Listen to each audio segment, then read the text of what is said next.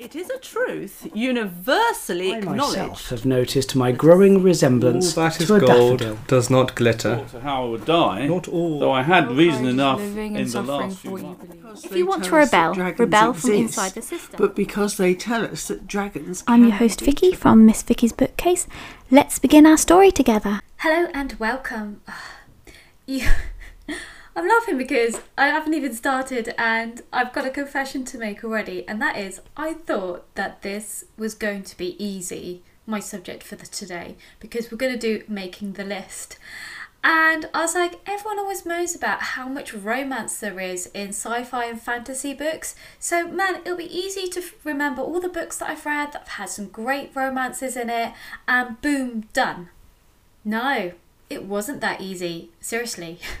but we're going to let that slide. So, today I'm going to focus on sci fi romances, and I should state right now, right at the beginning, that we are not talking about anything that's going to be explicit. This is going to be stuff that you can recommend to practically anyone of any age and has some really nice romances in. I personally don't like explicit romances at all. I mean, I have read a ton of romances, just to clarify. I just don't want to give you the normal historical ones. I mean, if you love historical romances, try Georgette Heyer. I mean, seriously, she's really good. I found her really funny. That's a side note. I just want to share the love of romance just for romance, not have anything where I'd be embarrassed to tell my mother about it, I think is the best way of, uh, of terming it. So, I've got a list of, let me just count one, two, three, four, five, six, seven. Seven books. I did have a couple more, but I thought we'll just keep it to seven. And these should hopefully, I've read them all by the way. One or two might have been a long time ago, but I have read them all. So this is going to be in no particular order because I don't actually have a favourite sci fi romance. Okay, I kind of do, but I don't at the same time. But that doesn't matter. Anyway, I I feel like I'm getting distracted. So, the very first book I wanted to mention to you is The Civil Campaign by Lois McMaster Bujold. Now, this book is actually well somewhere in the middle of the series towards the end. I think it's book 12, but it keeps changing because she's written a lot of them. And this book actually, well, the whole series is a space opera that I've really enjoyed. I do recommend it, it's very well done. But this one is well known to have its romance setting, and in fact, they almost call it a Regency romance in space. That's the best way of putting it. But um, to tell you what the story is about, so basically, Miles Vorkisgun, Vorkis, Vorkosgun, oh dear, has a problem. I have a problem, it's saying words. Unrequited love for the beautiful widow Ekaterin Vorason, violently allergic to marriage after her first exposure. If a frontal assault won't do, Miles thinks try subterfuge. He has a cunning plan. Lord Mark Vorkisgan. I see, I can't even say it. Miles's brother also has a problem. His love has just become unrequited again. But he has a cunning plan. Lord Ivan Vorp. Vorp. You know, I really wish sometimes people would have names I can pronounce. It's a real struggle, and I have practiced. Anyway, Lord Ivan Vorpatrol. Vorpatrol? Miles's cousin has a problem. Unrequited love in general. But he too has a cunning plan. so, then basically, this is three different storylines with three different men trying to get their loves to get to the altar. It's very funny. I really enjoyed it, and it is it is set against a background of domestic political squabbles, and there is an earnest attempt at capitalist enterprise. But I really enjoyed this, and Lois Bucktrell McMaster does romance very well. I think she has done other series where there is some romance, but this is still one of my favourite ones.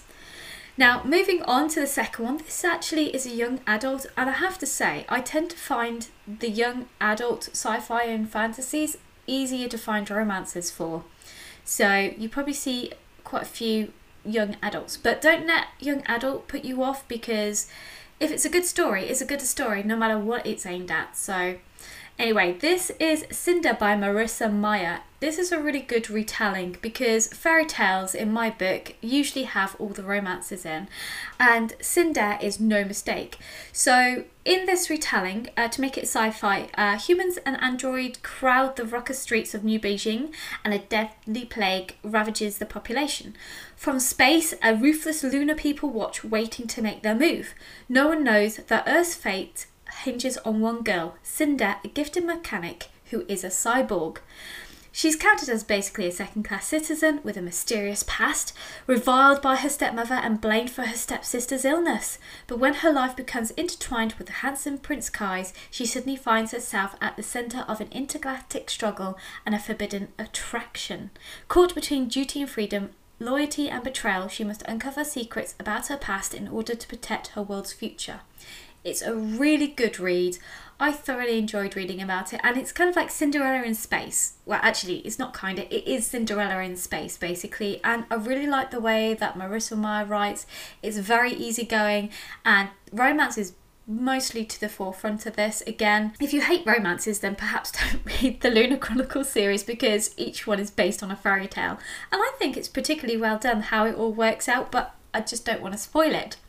So moving on to number three, and okay, I also have a second confession for the sci-fi romance series that I'm recommending, and that's I have the same author twice. But in my defence, I did read those a long time ago, and they still stick in my mind as romances that I can remember. So I'm afraid you got to stick with it.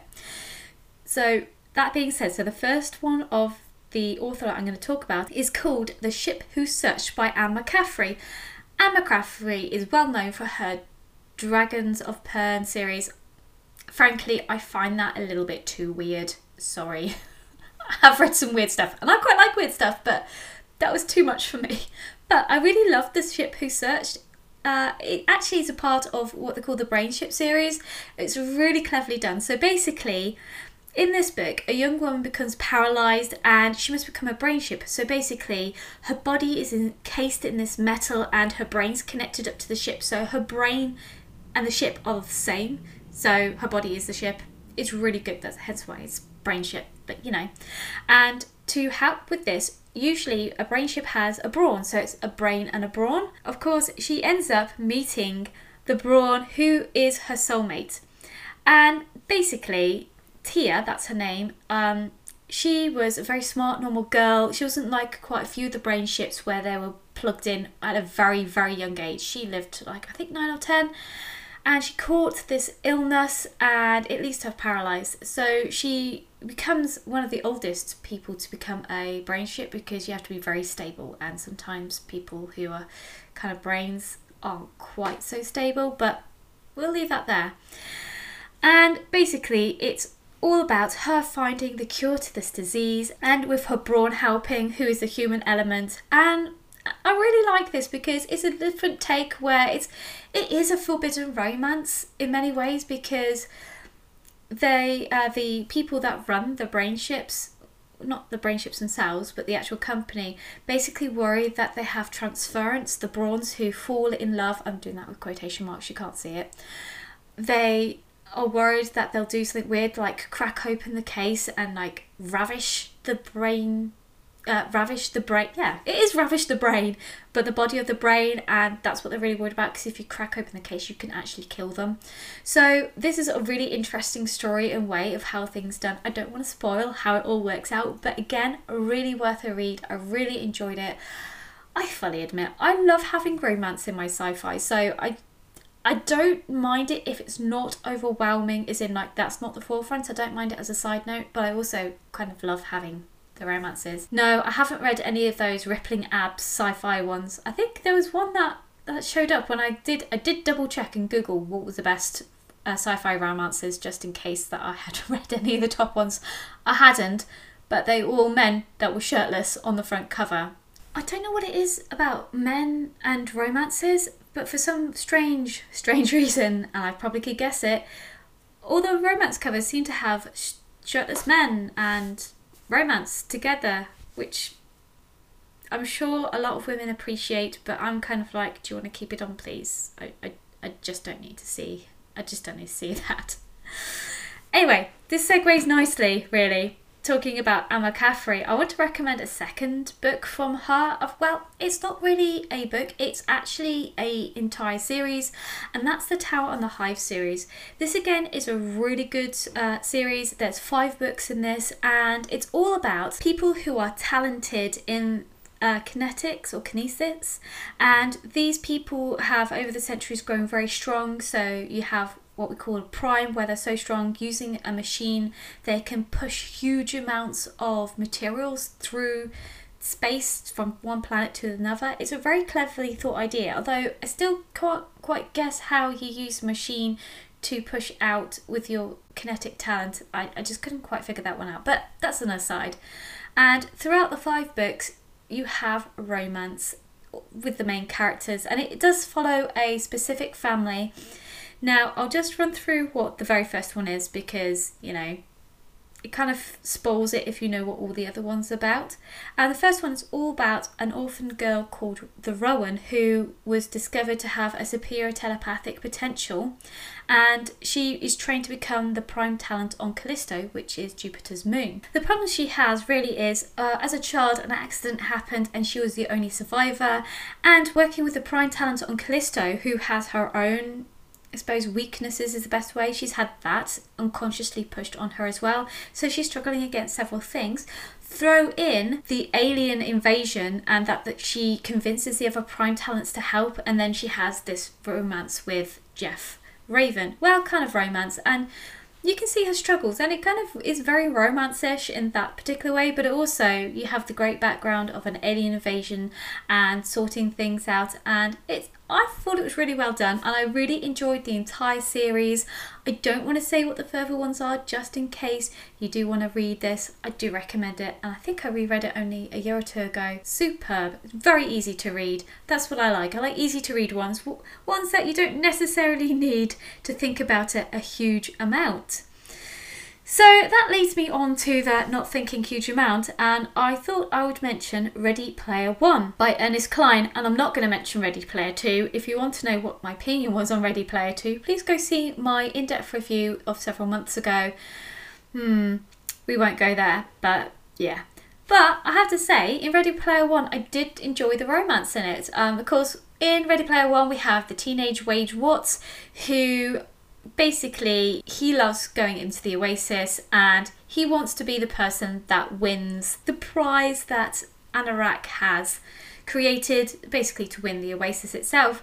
And of course he accidentally stumbles on the first clue and he has his friend H. And what happens then is a rollicking adventure where you have a lot of things from the 1980s that I kind of remember and not remember at the same time. And I really enjoyed it. It's a lot of fun, and I love the development of the romance between him and Artemis. I feel like that's a spoiler alert, but anyone who's seen the film or read the book before, you'll know what I mean. And again, really enjoyed that. I mean, I've just thought about one thing that happens in Ready Player One, but I, I suppose I should mention, especially if you're going to give this to a younger person.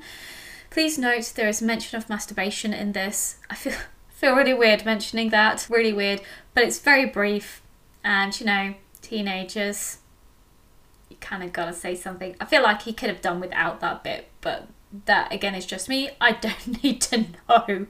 It's like going to the toilet when the characters go to the toilet. You notice that people don't mention going to the toilet really in books. So it sounds like they're holding themselves for an entire week or two when, when they do the story. But, you know, it's kind of like that kind of is in that you don't need to mention they're going to the toilet category categorization, if that makes sense. I'm gonna move swiftly on now, and I'm gonna mention the series I've only just reviewed. In fact, I think it was the last review I did, and that was Navigating the Stars by Maria V. Snyder. This also is a YA, but actually, I'm recommending the entire trilogy because it is one romance throughout the entire trilogy. I really liked it. It was it was cutesy. It was very cutesy, and it's not explicit, kind of mentions it a little bit. Again, just teenagey stuff. I wouldn't worry about it too much, but in the Sentinel series, it's all about the terracotta warriors in space, of course. They've been discovered on other planets in the Milky Way galaxy, and most parents are basically archaeological experts with a capital E on the terracotta warriors, and they're, of course, made to go to another planet because they're going to head the, the latest find. And of course, things happen from there. And if you want to know more, go see my review for the other one. I really do recommend it. Again, a really easy read, really fast paced. I really enjoyed it and I enjoyed the romance. It wasn't really haters to lovers situation with this one. This is more along the lines of kind of meh friendship and then suddenly realizing that they like each other. Some people may not like it, but I, I definitely did, and I really did love the story overall the romance does not overwhelm the story. It's not what it's based on. It is based on other things. The romance is most definitely secondary in this one. Now, this leads me to the very last one, and the last one is a young adult novel, and this is one that I've read ah, so many times. I really enjoyed it, and it is independently published. And funnily enough, the series actually finished only last year. I don't want to say the last book was a disappointment, but there were holes that she missed, and that was a ginormous book. But anyway, the first one, I should say, if you're wondering what on earth I'm going on about, and that is Qualify by Vera Nazarian. This is a dystopian. This is a dystopian novel. I really I can take or leave it dystopian, but this is one of the dystopian dystopians even that I always go back to. Now basically I'll just read the back of it because it's easier to than to explain. So basically, you have two options: you die or you qualify. The year is 2047. An extinction level asteroid is hurtling towards Earth, and the descendants of ancient Atlantis have returned from the stars in their silver ships to offer humanity help. But there's a catch. They can only take a tiny percent of the Earth's population back to the colony planet Atlantis. And in order to be chosen, you must be a teen, you must be bright, talented, and athletic, and you must qualify. 16 year old Guinevere Lark is determined not only to qualify but to rescue her entire family. Because there's a loophole. If you are good enough to qualify, you are eligible to compete in the brutal games of the Atlantis Grail, which grants all winners the laurels, high tech luxuries, and full privileges of Atlantis citizenship. And if you win the top 10, then all your wildest wishes are granted, such as curing your mother of cancer. There's only one problem. Gwen Lark is known as a klutz and a nerd. While she's a hotshot in classics, history, science, and languages, the closest she's come to sports is a backyard pool and a skateboard. This time she is in over her head and in for a fight of her life against impossible odds and world class competition, including Logan Sangre Sangre Sangre. Hmm. Sangre, the most amazing guy in her class, the one she's been crushing on, and the, who doesn't seem to know she exists, because every other teen on earth has the same idea you qualify or die. Now, that pretty much is a great synopsis of Qualify, and I'm probably going to be doing a review later in the year of the whole series because I really enjoyed it. I thought it was a really clever idea. I really enjoyed Gwen Lark, and this is a love triangle kind of thing. Well, kind of love triangle. I don't want to spoil the other books, so we'll stick with love triangle. And I really enjoyed the way Gwen was the her character was really cool. She acknowledges her weakness, but she's a very clever woman, and she gets around so many things. I really like that, and I really like the way she has her attitude and her unselfishness. I really do like kind people in books, and we don't see enough of them. This one's a really good one. The romance, again, isn't to the fore. It's not overwhelming. It doesn't take first place. This is, again, a secondary romance novel. I really enjoyed it. I will say that it gets a little freaky in book three, I think it is, but I don't want to say too. that silence is me trying to think of how I can explain why I think it's a little bit freaky. It's only one little bit that I think is really freaky, and I feel really bad for Gwen finding out this information and bad for the boy that tells her about this. I'm not saying what boy it is because, again, spoilers. Yeah, I felt sorry for them, and it's weird. Not weird enough to put me off reading the books again, but weird enough. anyway, I hope you've really enjoyed hearing all about all the different romance sci-fis. I will definitely be doing this again next year and we'll see if I can recommend anything new who knows what I'm going to be reading. I'm surprised myself at the fact that having looked at what I read last year, there was hardly anything that I had that had romance in it, which is, as I said, weird because all the booktubers that I've been watching have been like, oh no, romance again! Why do they always have to put romance in? Yeah, it sounds exactly like that. Anyway, I'll see you in the next episode. I hope you have a really good week and weekend, and I'll see you then. Bye! Ankh Morpork, pearl of cities. People really are This like is not. with vast rooms and tiny Libraries were full of ideas, perhaps the most dangerous and She powerful. delighted in the smell of the ink, the rough feel of the paper. Had commented once that Neil had a Story that gift can for only making be someone enjoyed want to by punch children him. is Just not a good children's Very story. weak-minded, in the slightest. refused to be influenced by literature and poetry.